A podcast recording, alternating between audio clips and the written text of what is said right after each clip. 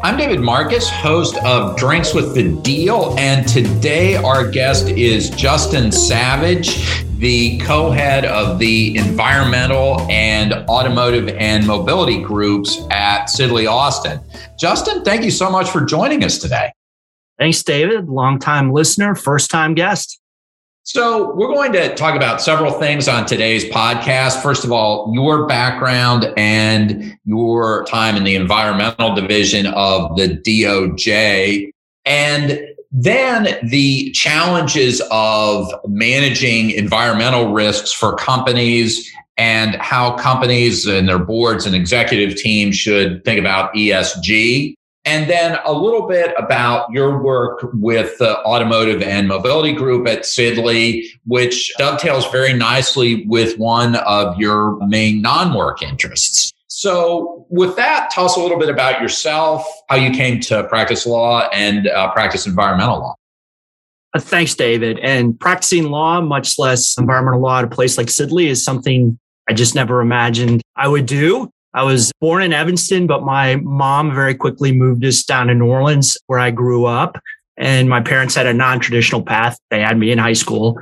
Uh, then my mom got a nursing degree. And for college, I really didn't even know if I was going to go, but I got a letter and ended up getting a scholarship to McNeese State University in Lake Charles, Louisiana. So a little bit of going back to Louisiana from Chicago, where my mom had moved us. And there I met my wife. We were on the policy debate team. We did that for a number of years. Our daughter, Caitlin, was born in college. And then I went to your alma mater, UVA Law, and graduated in 97. Uh, worked in DC at a tremendous environmental boutique and then went to the Justice Department, the Environment Division, as you indicated. Uh, and I did that in 2004, and it's a classic DOJ story. I had a friend who had tried some big cases there in the utility sector, and he said, Come over. It's it's fun. And I thought I'd be there two years. Well, 10 years later, I came back to the private sector. Probably the most noteworthy matter I worked on there was United States versus American Electric Power or AEP. We had tried a Clean Air Act case against AEP and the, the judge had withheld decision. We got ready for a second trial and then we reached a settlement.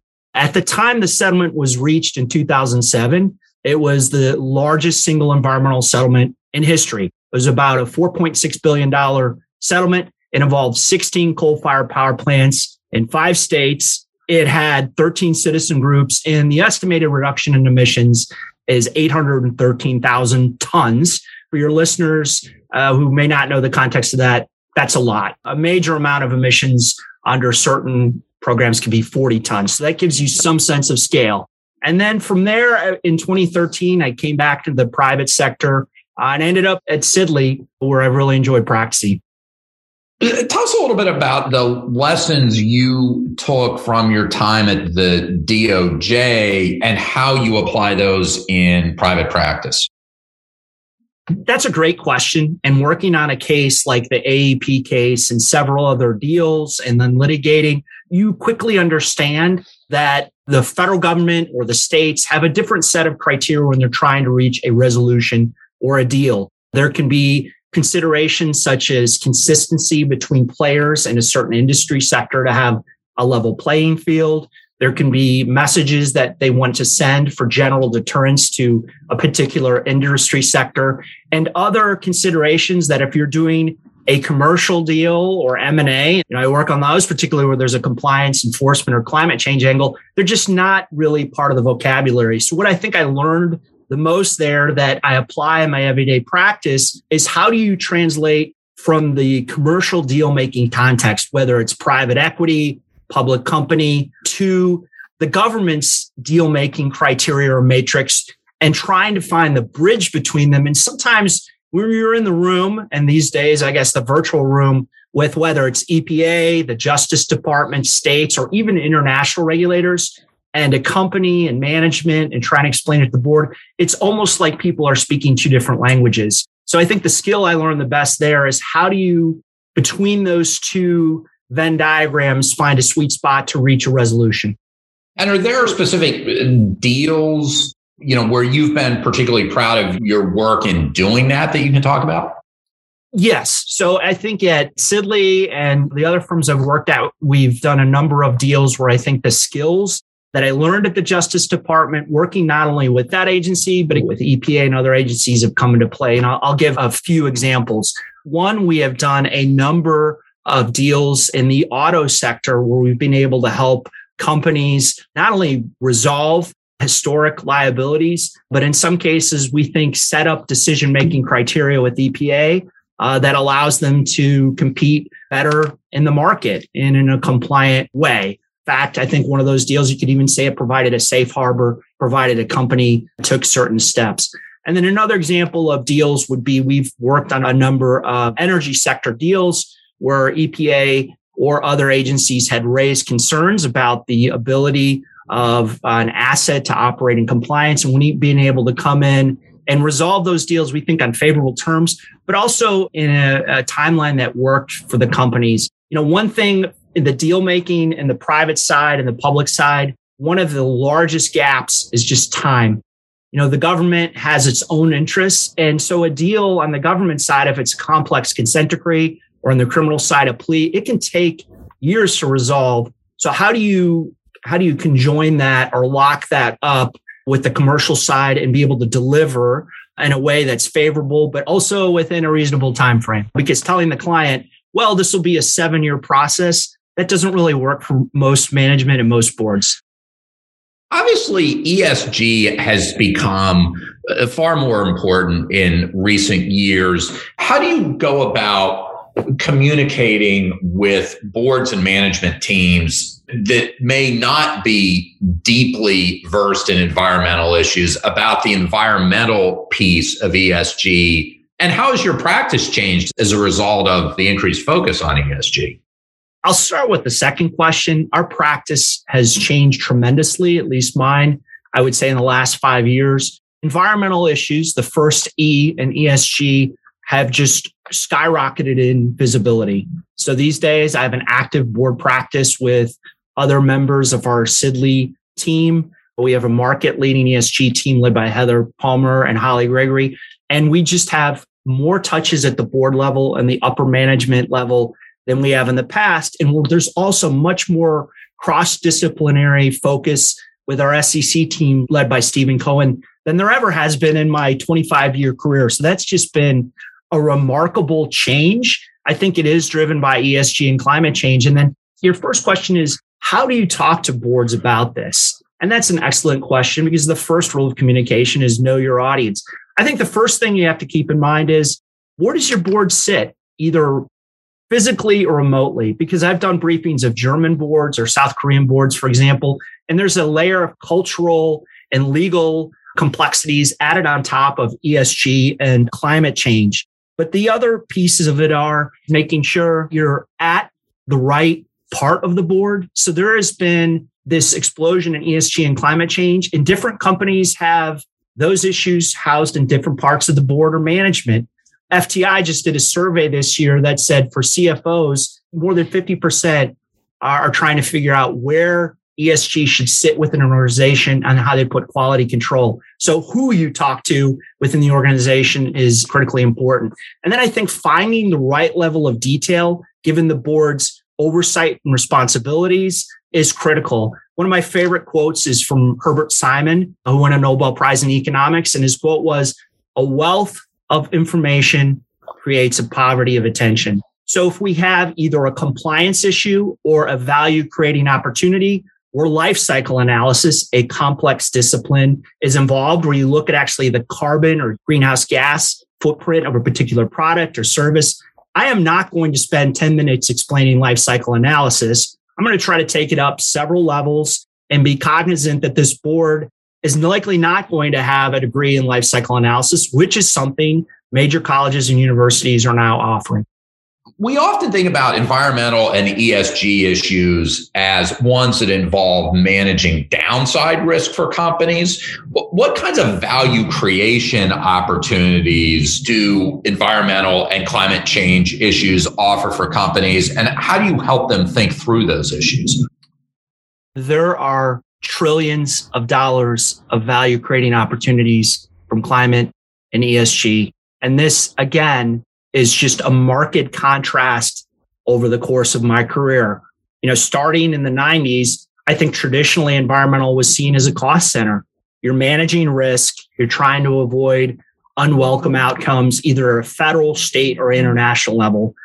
You know, there are now so many deals out there, so many funds focused on carbon neutrality, net zero, other commitments, whether it's avoiding products that are made through forced labor or other things that just create tremendous opportunity, not only in the deal making side, but just on companies, a social compact with our broader society and our planet. So I think there's a few different buckets. One is physical assets. Know, are there physical assets that companies can look at? So in the energy sector, oil and gas, there is a huge amount of activity and investment in carbon capture and storage. That's literally capturing greenhouse gas emissions and storing them uh, underground. Another physical asset would be forests. People are buying forests to create carbon credits or offsets. But then you see also sector plays. And what do I mean by that? So a good example would be in the auto sector. You know, Sidley and other firms have worked on a number of SPACs for electric vehicles. There is right now just this rush to get into this sector.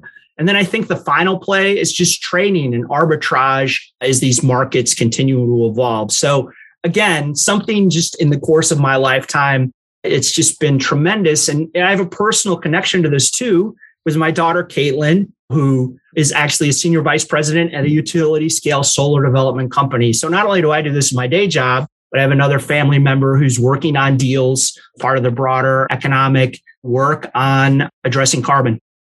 One more question about boards. In your time in private practice, even in, say, the last five years, have you seen a change in board sophistication on environmental and climate change issues? And has that changed how you've communicated with boards and maybe even management teams? Yes, absolutely. There's a recent SEC speech that talks about this very issue. There's also been a number of surveys, but we have seen a few different factors in the markets in terms of boards. First, I've already mentioned governance structure. Management teams and boards are trying to figure out what is the right governance so that we have reporting systems on climate change and ESG and that there's appropriate follow up. Obviously, the board is not going to run the company day to day, but how do red flags or yellow flags get spotted either on the value creating side or the risk side? In the other issue you've already touched upon, expertise. I think companies are taking a very hard look at the qualifications of directors and trying to get more bandwidth to address some of these incredibly complex issues that are important. And then also knowing your regulator. I think there's a level of depth of understanding that management and boards want, uh, whether that's in private equity or the public company. And the big, big change here is climate change. People may think, well, that's an EPA issue. You know, the Biden administration has taken an all of government approach. The SEC is involved in this. The FTC the OCC, the entire alphabet soup. And one can say, well, that might change with the next election. No, this is not going away because you have not only the federal government, but then you have a number of large states, including California and New York, who have their own regulators. So at a board and management level, it's important that you receive counsel that reflects not just what's written on the page in terms of the law or good best practices for management, but understanding the relationships with those regulators, what they're thinking, and where they might go. And you mentioned earlier in the podcast talking to boards of companies that are based overseas. Obviously, you have environmental regulation coming from governments all over the world, which for multinational companies is one more thing that has to be factored in. Yeah, absolutely. And this is again something that in the environmental bar, there's always been international environmental law, either counseling companies on inbound US investment or looking at the cross border aspects of whether it's a deal, an investigation, or, or what have you. What I think has just changed is the volume, you know, what we're seeing in the market. And I think it reflects, frankly, some of the movements that are out there from a regulatory and social perspective. I'll give you one example the EU has a program called Fit for 55, and it sounds like a weight loss program an overage man like me might want to take. But instead of, you know, helping people lose weight, what this is really talking about is the EU wants to, in its member states, reduce greenhouse gases by 55% by 2033 with 13 different programs. And, you know, my EU partner and friend Nick Lockhart works on this. And there's so much going on that it's hard for me to follow, even though I, I try to keep abreast of what Nick's doing. The other thing, besides individual sovereigns or groups like the EU pushing that's going on, are linkages between countries. So a good example is that California actually has a carbon credit program that's linked to the province of Quebec and Canada. And then how do you manage and counsel those? And then for global companies or people who have global footprints, how do you meet the convening demands of the regulators and societies if you're in Asia, EU, and the US, and have a harmonized strategy for dealing with all of those, even though climate change is a global issue. So I think it's just fascinating. It's terrible fun to learn about other legal cultures and work with, you know, brilliant people all over the world. And tell us a little bit about your work with the automotive and mobility group at Sidley, which you've alluded to a few times in the podcast. This has been just the best experience over the last two years. I came to Sidley and I had worked a substantial amount in the time in the auto sector, both with incumbent OEMs, startups, parts companies, aftermarket, the whole range. And I knew Sidley had amazing auto lawyers. In fact, I had someone look at our website. We had 200 lawyers globally, Asia, EU here with auto experience, but we didn't have a group where we could cross pollinate and talk about what are the significant deals you're working on? What are the regulatory litigation? So Martin Wellington, who's a tremendous deal lawyer in our Silicon Valley office, he and I got together and we've organized an auto and mobility group. And it's a platform we have not only internal speakers talking about the latest SPAC to bring an autonomous vehicle to market, but we have external speakers and events. And I just think it's a great way to not only learn the latest thinking in the US, but globally and how we can help our clients and society. And you yourself have a personal interest in cars as well.